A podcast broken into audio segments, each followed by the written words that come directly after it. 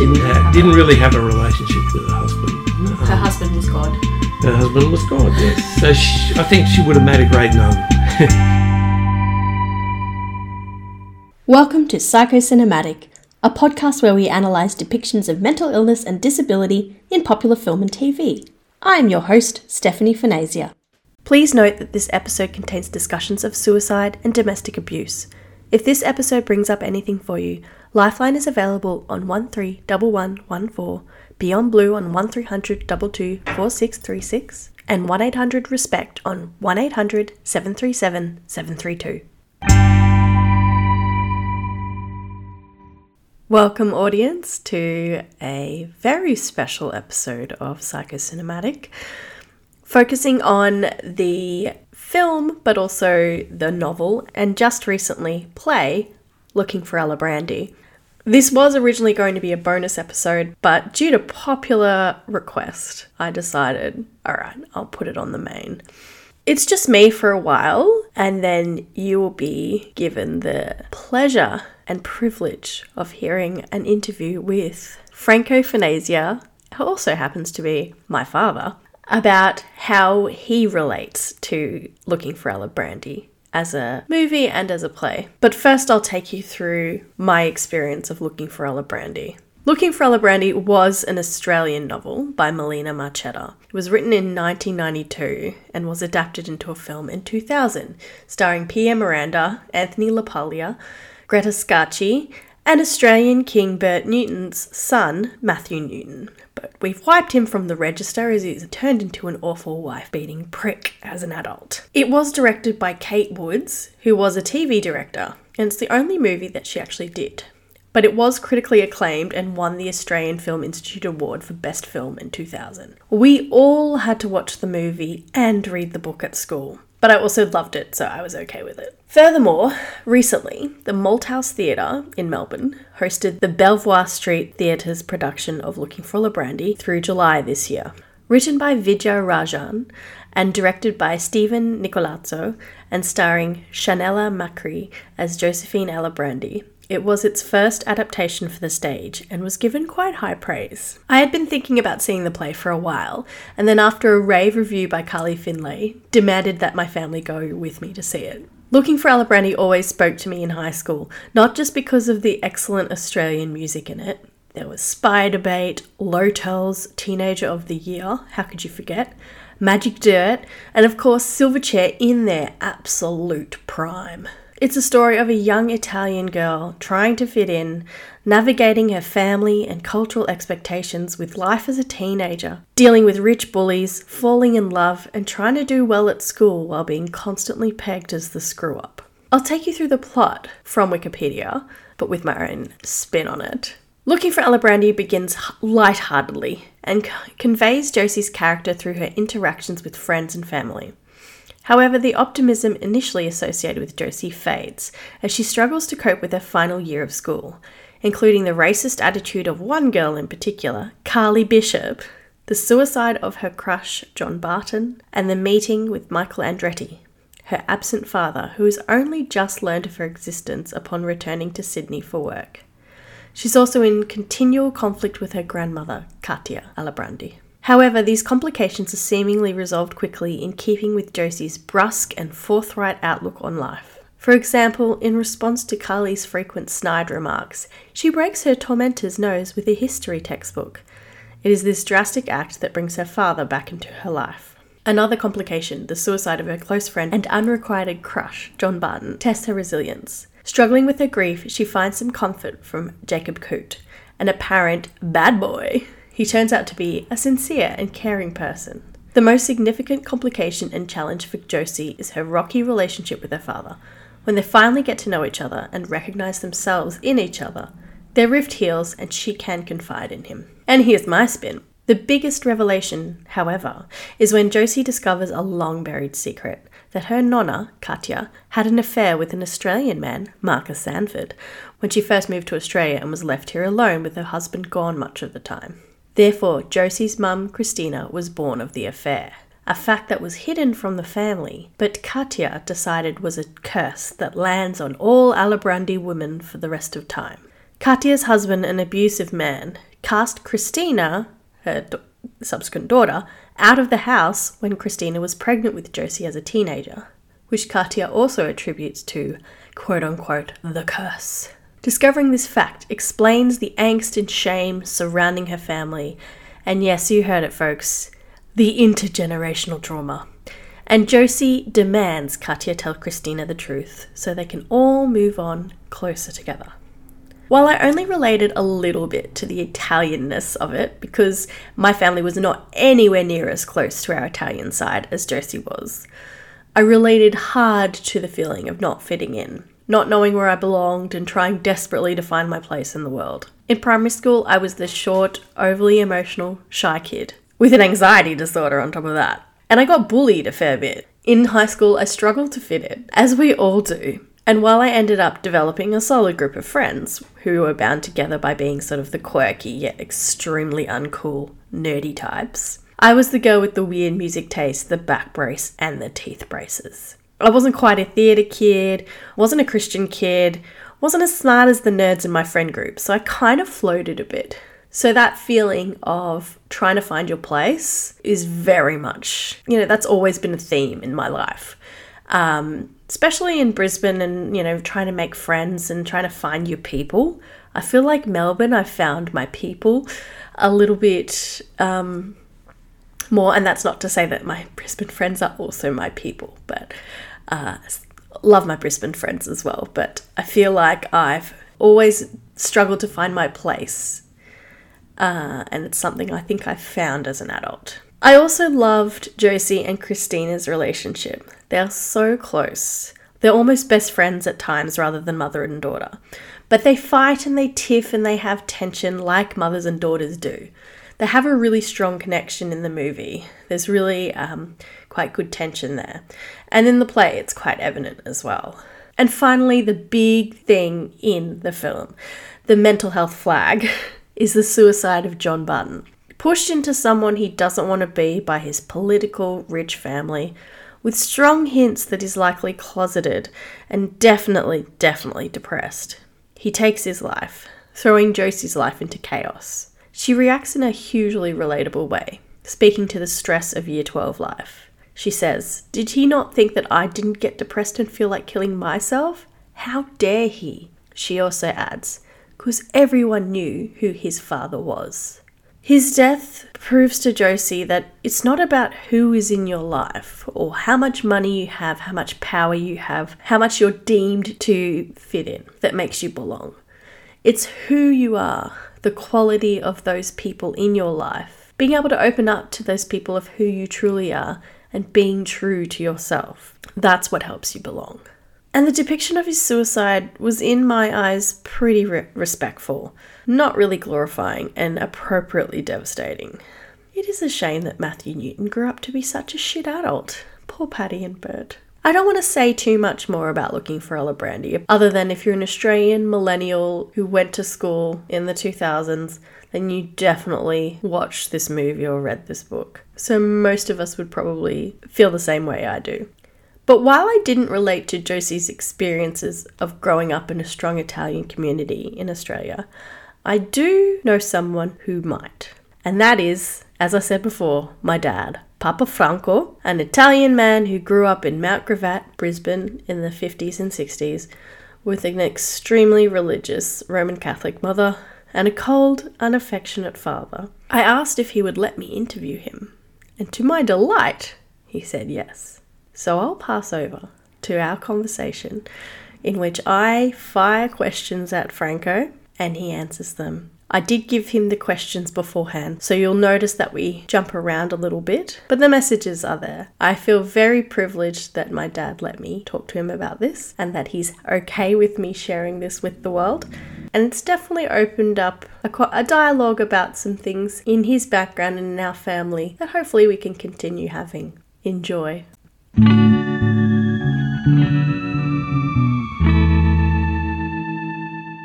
You're, you're right? You're good to Mhm. start? Okay. Mhm. I'd like to start by acknowledging the traditional owners of the land on which we record this podcast today, the Wurundjeri people of the Kulin Nation. I wish to pay respect to elders past, present, and emerging and acknowledge that this is and always will be Aboriginal land. And I have with me Daddy Franco, aka Frank Fornasier. How are you feeling, Dad? I'm feeling good. Thank you. That's good.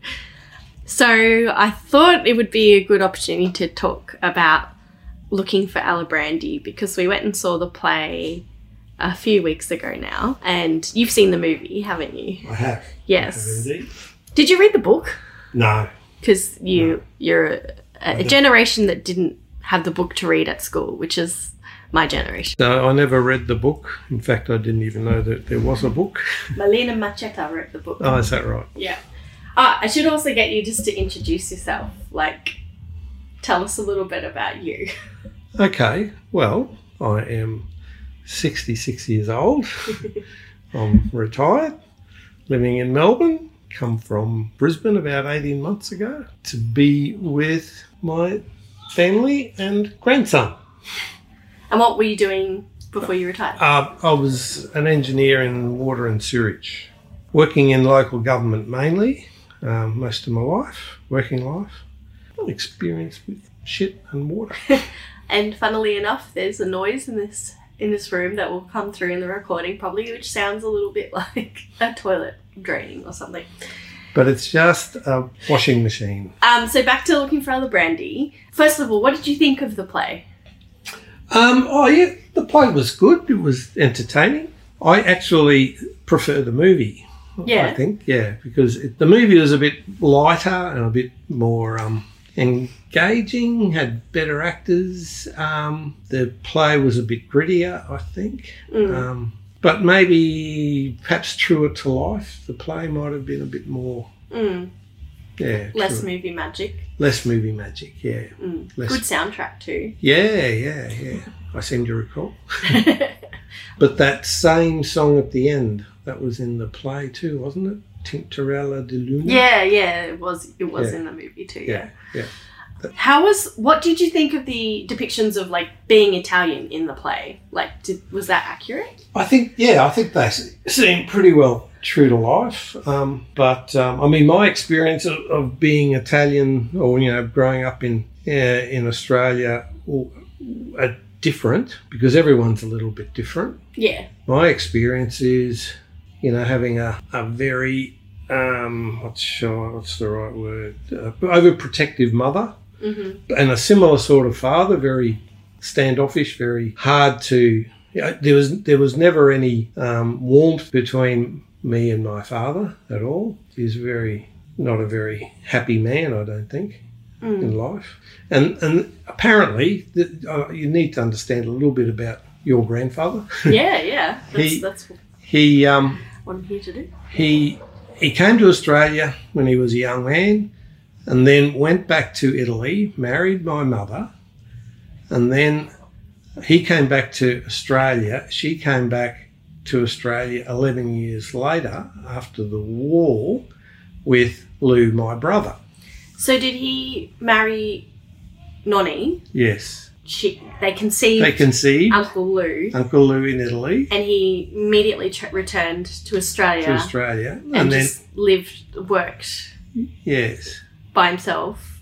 yeah. Oh, and he she did different things. Yeah, and she parented Uncle Lou by herself in Italy. Yeah. But in the village. In the village, yeah. Oh, and she's got terrible stories of the Germans during the war. She hates Germans because they really. Was she impacted? That like did were they in her village? Yeah. Yeah. Yeah. Oh, yeah. No, they they were. Yeah. She said they were really horrible, um, Mm. nasty.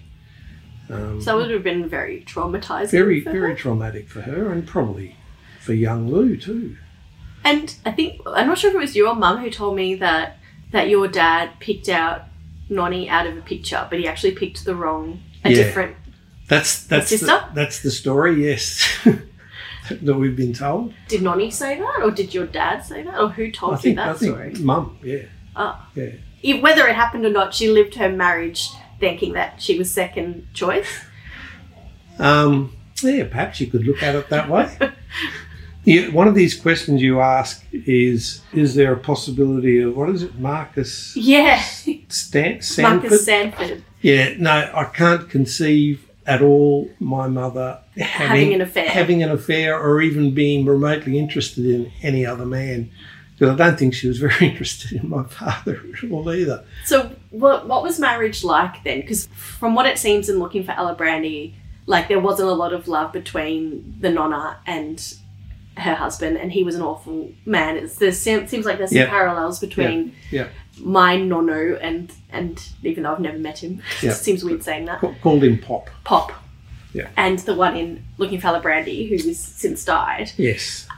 Seems, it's probably another sort of marriage of like this is just what you do and you, you pick your bride and then you come and make it in Australia. Is Yeah. that sort of that seems to be the way, yeah, way it happened. was that what happened to a lot of couples? Did anyone sort of marry for love? Um, look, I, I couldn't honestly say that because I'm not aware of any of my mother or father's friends who did anything similar. Because my uncle and auntie, I'm pretty sure they uh, married in Italy. Then again, yeah, Luigi, who lived down the back, Mm. I think he went back. He was in Australia. He he did something very similar. Went back and found a girl to marry, mm-hmm. and then brought her over, Mm-hmm. and they got married here. And did they So- have kids and Yeah, mm. did all that sort of thing. So yeah, I guess it is what was. sort of what you did? Yeah, it's what people did. Make their fortune in Australia and then go get a nice Italian girl to marry to raise your kids with. And Did they? Do you know if Nonny and Pop had like correspondence in that like eleven years? I'm not aware. I'm not aware. You don't know of like Um, um, there would have been, I imagine, that there was some correspondence in that 11 years. Yeah, you'd think so. But there was, m- Mum never mentioned it. and no, nothing between probably Lou, No, his his first son. no. So what was that? Lou, Lou what, met his father for the first time at, you know, when he got off the boat. what was their relationship like? See, I never really knew Lou that much because, There's so many years between you. well, there's a lot of years between. And then when he was, he'd done his apprenticeship as a carpenter and then he went to Cunnamulla. Oh yeah. I, I've only got sort of vague memories of Lou when he was, um, you know, still in Brisbane. So I, yeah, I don't think he and Pop had a really great relationship. I think, and Lou probably went west get away from hmm Pop. I'm just guessing that. Was Angela born not long after? Yeah, so she's six years older than me. So soon after Mum arrived, Angela was conceived and was born. Another question you've got down here is about how I learnt English. Mm. Well, Angela, the story goes, Angela learnt English at school. She went to school not being able to speak English. Whereas I learnt English um, just from the playing with the kids uh, the around street. Acrobat in Yeah. the street. Yeah. So when you were born, you were like obviously the baby of the family. Yeah. What was family life for? What were your memories of family life? Pop was he was the boss. Um, you know, he he demanded everything happen as he wanted it, and meals on the table, and blah blah blah. And um, I had my jobs. I used to because we had a wood stove. I had to go and collect the wood. Um, and Angela would. Um, she sort of was a bit of a protection between me and my father. Okay. Really, she sort of took care of me as a Was she kind of a mother figure for you as well as Nonny?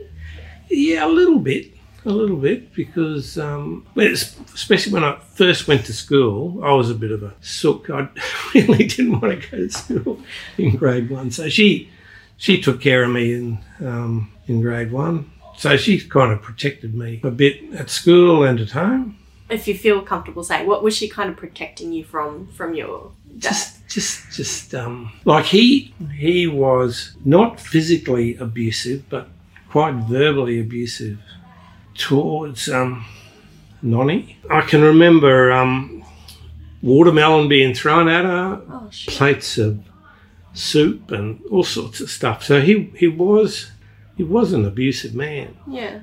Angela was a bit of a protection against him. Did she? You know she got the brunt of it as well? She she was a bit of a staunch defender of him later in life after he died as well. But um, yeah, no, I'm sure she copped a bit of abuse as well, which I probably wasn't aware of. But he um, he wasn't very fast on his feet, so he, he he never actually. I don't can't recall him hitting me. I think he hit me once, but yeah, he was he was very difficult man to live with. The the story goes that um, because he he was in a mine accident um, when he came back from Italy the second time before Mum came, like the man that she married wasn't the same person. Okay. So he And had so some he sort had- of brain injury? Yeah, that's the, the thinking is that he had some sort of brain damage, which you know probably wasn't diagnosed, but Mm. so he was a bit of a, a tyrant. Yeah. Was Um, was any of that also the expectation of how roles in the household? It's because it sounded like Nonny Um, did all the cooking and cleaning, Oh yes, and he he did all, did all that. Um, and he sort of demanded. yeah, I mean, I I just basically did whatever chores I had to do, you know, sweep Mm. and did, did all, you know, washed up and dried up and just did all the kids' chores. So there was no, I never never got any modelling from my father at all. You know, that he, he was not a role a role model for me at all um, on how to be a man or how to Or be a father or how to be anything. Yeah. I, I took nothing from him. I guess from him I got um, maybe the work ethic because Mm. that's probably all he had in life. Is that a common Italian Probably. cultural thing as well? Probably. You work hard to provide for your family. Yeah, yeah, I think so. But he, he took it to an extreme because there was there was no very little social gatherings, very few that he was involved with. Mm. So some of the stuff we see in looking at Alibrandi of like the Italian passata making days and stuff wasn't what you experienced. Um, we I experienced, and this was very early when we were still living at the old place, probably early '60s. Um, they used to have, and I can remember one, maybe two of these, where they'd buy a big barrel of wine from Stanthorpe, and they just um, everyone would bring their empty bottles over and just fill up the bottles of um, of wine, and so the, the barrel was distributed that way, and people would sit around and drink wine and get drunk and sing songs and that was hosted by our family. But yeah, um, we never went out as a family to a restaurant or you know out to eat or anything like that. Did you Um, go to church though, as a uh, family? as a family, um, I went with with Mum and Angela. The old man never went to church except for uh, Christmas and Easter. I think he went, Oh. I'm surprised he didn't go to church. but he. Was that just his personal? I think he um, he certainly didn't stand in the way of mum going, and he probably encouraged her to go. So you know, I think in his own way he was religious. I think, but but he- not quite as practicing. no, no, And for context for listeners, Nonny was a very, very religious. exceptionally religious. The most religious person I've ever met in my life. how did that impact how you see religion? Because you're not very religious anymore. Um, religion's been a bit of a struggle for me. I mean, I was a very religious young boy. I was an altar boy, and you know, did my first communion, and um, was member of the Dominic Savio Club at school, and you know, won the Christian Doctrine Awards at school. and very religious, and then. After school, I continued to go to church and um, practiced for some time. But then I started questioning what it's all about, and I read a lot about different religions, and, and it, it's you know it's a big lifelong struggle just to come to grips with Mm. religion, and I've yeah basically become not an atheist, I don't think, but probably more of an agnostic. Mm. But that's taken a long time, Mm. long journey. I think I've grown up seeing you on that journey, and it's probably influenced my journey as well because I think I came along with you to see, like, was it Spong? John, yeah, John Shelby Spong, Yeah, Yeah. and his like his brand of Christianity. of Yeah. how it needs to change or die, yeah. and and other things you've read as well. Oh, I've read a bit of Deepak Chopra. Yeah, and um, Christopher Hitchens. Oh yeah, yeah, about atheism and all that. But John Shelby Spong, he, he's, um, I think he's his his reading his book was kind of pivotal for me Mm. anyway, Mm. because um, he acknowledged that Jesus was a great man, and the way to God is through Jesus, but that, but Jesus isn't necessarily God. so uh, yeah.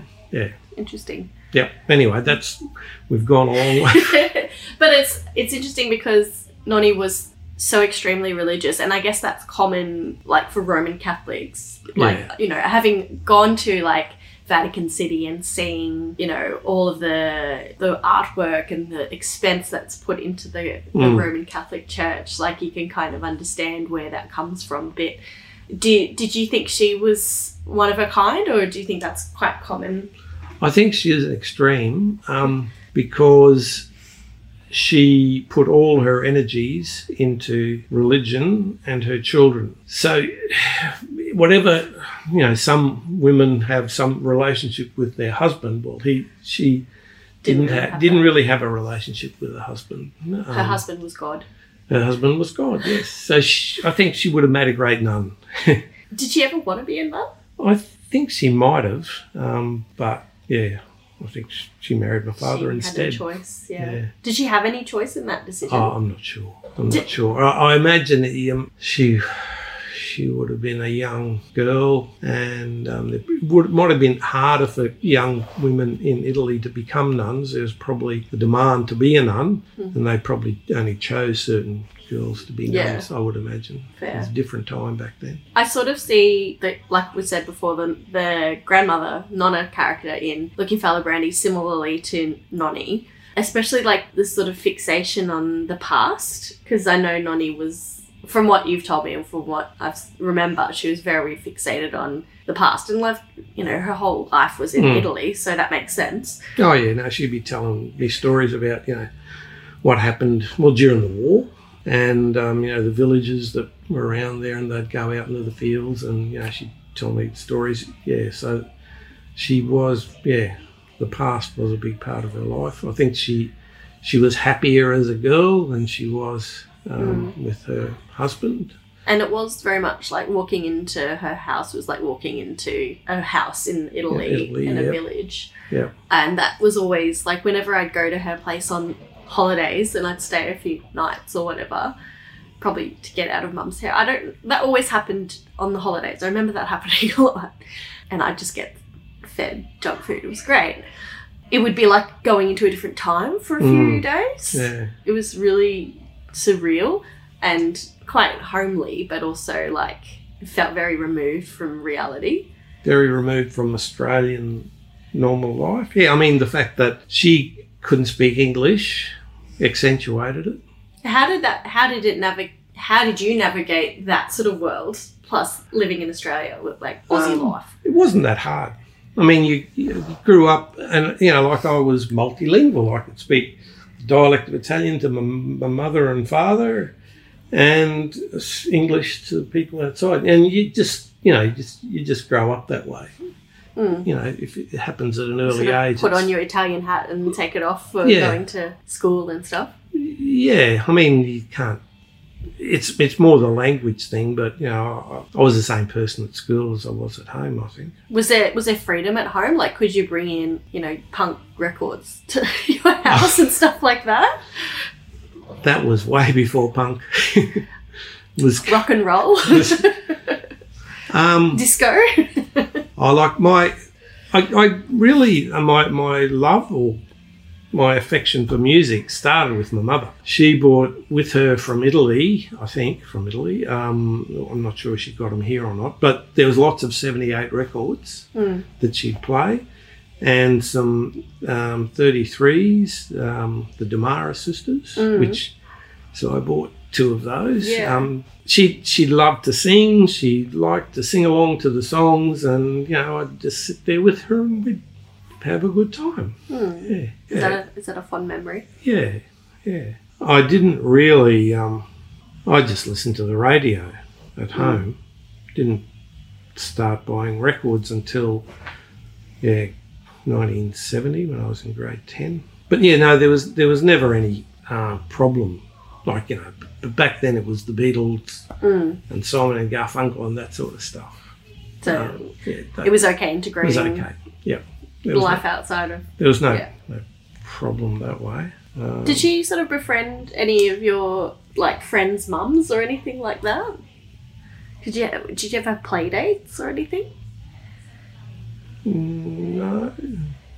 There's a group of Italian families around there, and then there was another some other groups of families around New Farm and Mm. West End. But yeah, so I, I never really got close to any of my Italian their friends or anything like that. No. Mm. I guess my closest friend growing up would have been John, my Oh, yeah. cousin. Hmm. When I was young, yeah, we were we were pretty pretty close. Even though he's two years older than me, but his like his um, situation was a bit different. Like his father, like he was a he was a builder, so he was out in the community. Like they they'd go down to the Glen Hotel.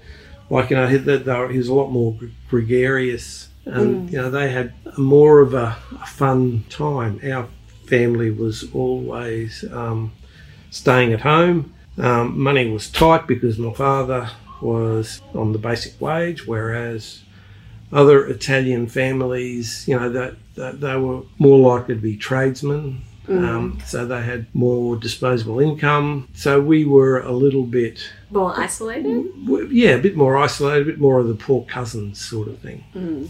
Did that impact your interactions with all your the other Italian families, or A, a little bit, yeah. Because my father was hard to get on with. My uncle and my father had this big dispute going back years about some building materials, apparently. Um, so they never spoke, and my father never really spoke to many other of the um, Italian families around much either. He really coloured yeah? our existence. Yeah. It sounds like similarly to looking for Alibrandi. There's like that sense of people will talk, Oh, yeah. or everyone's being judged for what kind of family they are. And I know in other Italian media, like um, My Brilliant Friend, I told you to watch it. It's a HBO Oh, show yeah. Okay. Based in Naples. You should definitely watch it. Yeah. There's that theme in that as well of, um, you know, if you're the poor family or you're a little bit richer and who you associate with. It's all about how people see you. Mm. Was that did that sort of come into it? Yeah, a bit. I mean, there's certainly a lot of gossip, and certainly didn't want to be seen to be doing the wrong thing. Um, Are they really as gossipy as they make it out to be in Looking for Alibrandi, the Italian community? Yeah. Or is that a bit of a trope? I think probably no more than other. Anyone else? Yeah, I don't think so. I mean, my mother and my auntie would they'd gossip and chat for you know hours, but your mother So likes do we. your mother likes to chat and carry on. So you know, I, I, I don't think that there's anything different Mm. particularly. Did you feel like your childhood was a bit lonelier than others? Oh, maybe a little bit. Did Yeah. you sort of relate to like Josie's struggles to fit in and figure out where to fit in? That Yeah. happened in Alibrandi? Yeah, yeah. I mean, being um, being Italian in an Australian world at an early age, it, it's a you know you are sort of looking over your shoulder to some extent because you know the, the certainly in, in our street we were seen as the Wog family Did Be- because the, the other? Italians were living on Logan Road and we were living in Phoebe Street, so we were the only Italian family in that street. Oh, really? Yeah. Did that change though? Because I know there was a few Italian families who ended up living. Yeah. Did more Italians sort of move in later on? No, Oh, no, okay. that, that yeah, but but those those other families they live on Logan Road. They're, Ah, yeah, yeah, so we'd go through to go to my yeah. to go to my cousin. So we yeah we'd always we'd walk through each other's yards and all that. it was yeah I think it's probably a bit more of a struggle for um, someone growing up in a, a foreign country, as it were. And uh, you know there was a bit of racial prejudice happening around then. I didn't really feel it that much at school, although there were some incidents where I was called a wog and that sort of thing. But but not wasn't that bad. It was more in the street, and probably my father, being the person that he was, um, uh, he didn't really um, Respond very well. he didn't really engender sort of um, a feeling from the neighbours that um, made for a good relationship, Yeah. as it were. So it's less less about being Italian and more about the dad that you had. Probably a combination of both. both, yeah. Yeah, yeah, yeah. Dirty wogs. Did you get like bullied or just a sort of the odd name thrown at you? Yeah, not physically bullied. Yeah, just the odd name. I can remember at, at St Lawrence's, I was once, I was, someone threw an orange at me and I threw it back to the wrong person and I was kind of got into a fight. But that was just, you know, life. It wasn't anything to do with me being Italian because I think the guy that threw it at me was um, some other European nationality anyway, so it didn't matter. Do you feel that Brisbane in the 60s and beyond was in like a racist place to live in or do you think it was pretty accepting where you were like was there a lot was it quite multicultural where you grew up where you, where you went to school and stuff or Um, not. Yeah, I think it prob- it was racist. It was racist. I and but I don't think I felt it that much. But yeah, there there certainly there certainly were um, things about being Italian in a Australian society back then. It was life was a bit more difficult. I'm sure. Yeah. what stopped you from feeling it as much do you think I don't know. Maybe my sister helped. Hmm. Yeah. did she get a lot of I, I, I, bullying I'm not sure. I'll have to interview her next Maybe you should. Yeah. but, But- you, you felt a bit protected from it Yeah, yeah. Maybe uh, the kids that I would, went to school with were probably maybe nicer people. I don't know. well a lot of the your high school friends are, you're still friends with now right Mm. yeah Yeah, so yeah, we can prove that to be correct yeah.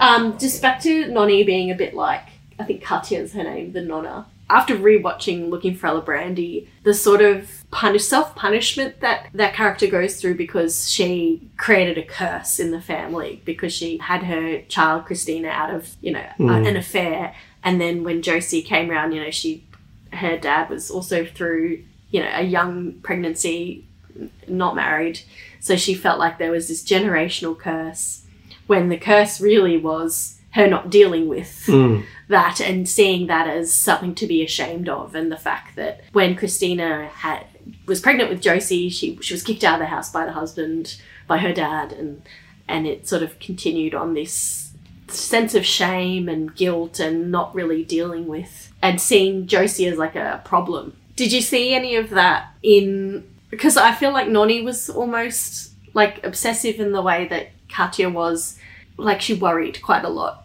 from what I've been told and what from, from Yeah. I, I remember of her. She was always very conscious of us being too cold or too, too too hungry or whatever or not you know not having enough meat in our bones and and it she seemed very concerned all the time. And it was there any I might might have got that wrong, but No, no. I, I think. I mean, there's a couple of things there. Um, there's something about being Italian and food. I mean, you, you know, the, you they always try to feed you up. yeah. Yeah, and I think that is an Italian thing. You know, you know, hospitality and and food, and making sure that you've got plenty of food and and the right sort of food. Um, so that I think is a, an Italian thing.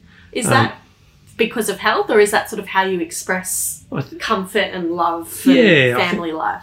I th- yeah, I think that that latter the latter thing you said. It's probably yeah, family life and yeah, part of the good things in life is eating and you know, and and it probably for my family as well, for my mother and father, it's because you know they were very poor in Italy, so you know it's very important to be hmm. to, to to eat a lot, you know, eat the right food, and because if you weren't eating properly, you weren't healthy, and you weren't able to work, and if mm-hmm. you can't work, then you can't get money, and you know, so It's it's all a vicious cycle. it's a bit of a vicious cycle. But yeah, I think it it, it is uh, an Italian thing. But your grandmother was took it to an extreme, I think, um, and she certainly was a worrier. Um, she was she was obsessive with food and the weather. Even when it was hot, you'd have to take a jumper. You know, it was. And and again, like you know, Italy, the, the winters in Italy and their village was very very cold, so that all came out of that. Um, I think there's a certain thing called Catholic guilt, uh, and I think this it's more related to the Catholic guilt than the Italian thing Yeah. because you I see you'd see the same sort of stories being told by you know Irish Catholics and yeah any any other Catholics. I think there is a real thing about Catholic guilt, and it probably goes back to even original sin. Mm. You know, Because we're all sinners, right? because we're all sinners. That's right. And that was the one good thing, or one of the good things John Shelby Spong said. It's all this um, uh, redemption stuff. It's all bullshit. it's it's just about the Catholic Church and Getting you to give them money, try- trying to tithing. trying to keep control of people. yeah, yeah. It's it's all very controlling. Mm. But anyway, that's got nothing to do with Italians. But she obviously very much believed Oh yeah. that. Oh yeah. Mm. So she, n- neither her or my father were, were educated very well. He might have gone to grade five, and she went to grade three or something. Mm. She didn't- didn't really know how to spell. She just wrote phonetically. Mm. That's interesting because I've seen, like, I remember her handwriting so well, but I just always assumed her writing in Italian was correct. But Yeah. clearly, if she never was taught No, properly how to spell, it probably wasn't. yeah. But you knew what she.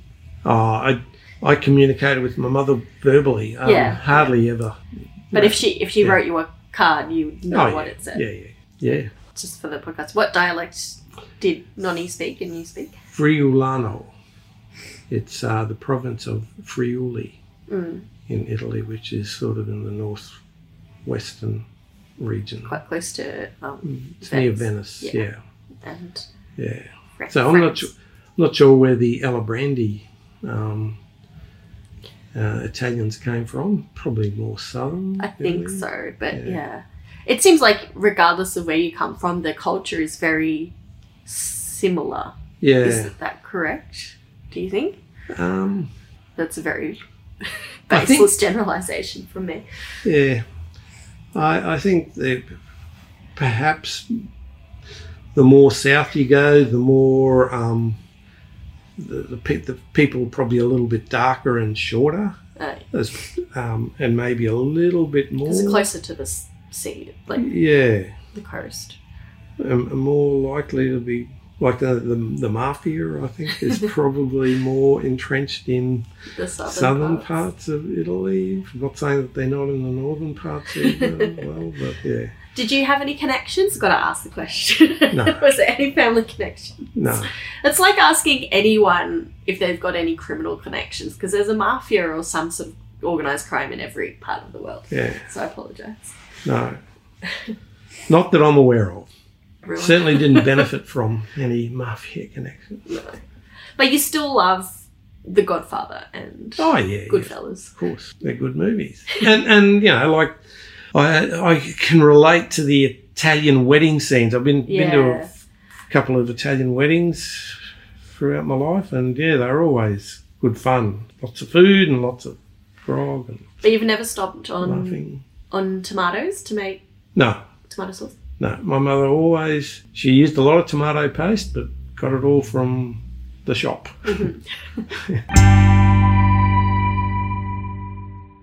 Last question. What was Nonny's pus? Oh well, well. Just going back to these um, parties they used to have, the bottling parties years ago. When yeah, I was probably around probably early twenties.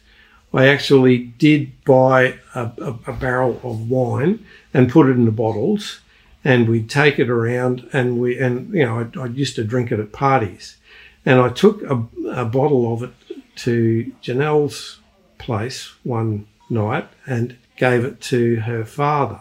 And he had one sip of the glass of wine and said, This is pus, Frank. this is pus.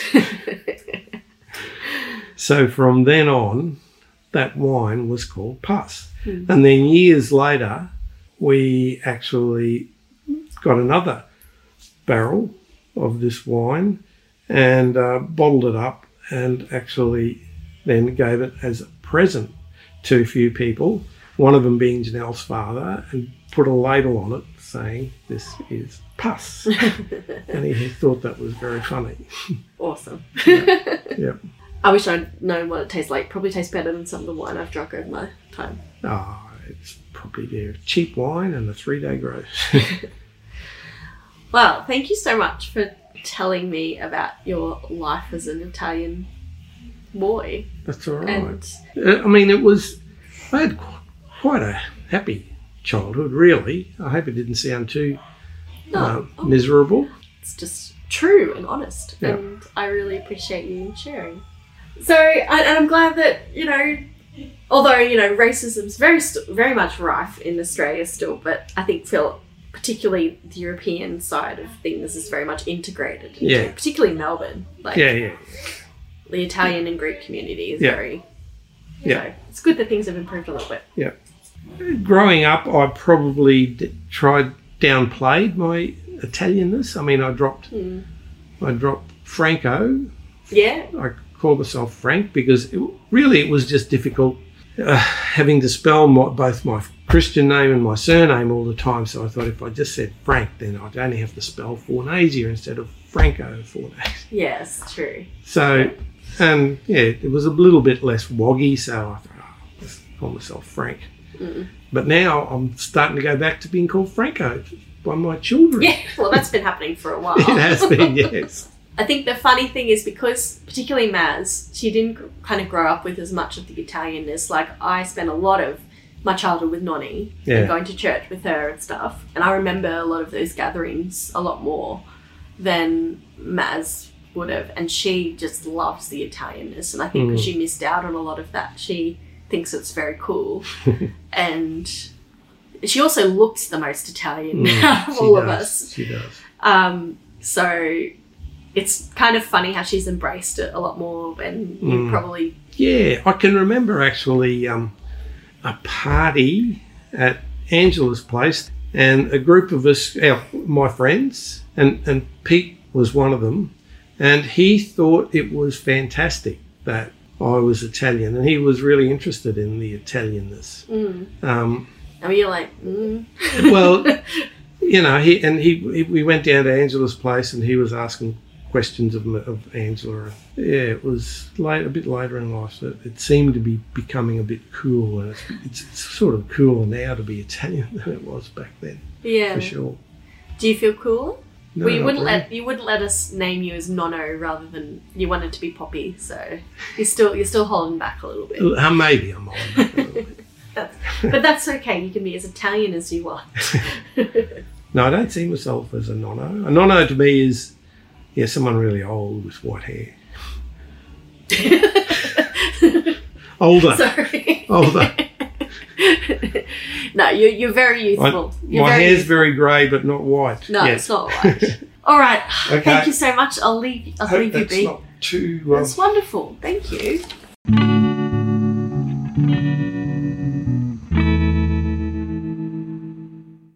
Thank you so much for listening to Psychocinematic Podcast.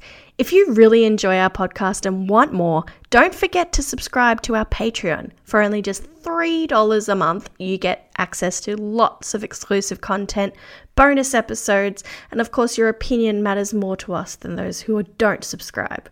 Follow us on Instagram, TikTok, Twitter, and Facebook. And chuck us a wholesome review on Spotify, Apple Podcasts, or Goodpods. Do it! See you later.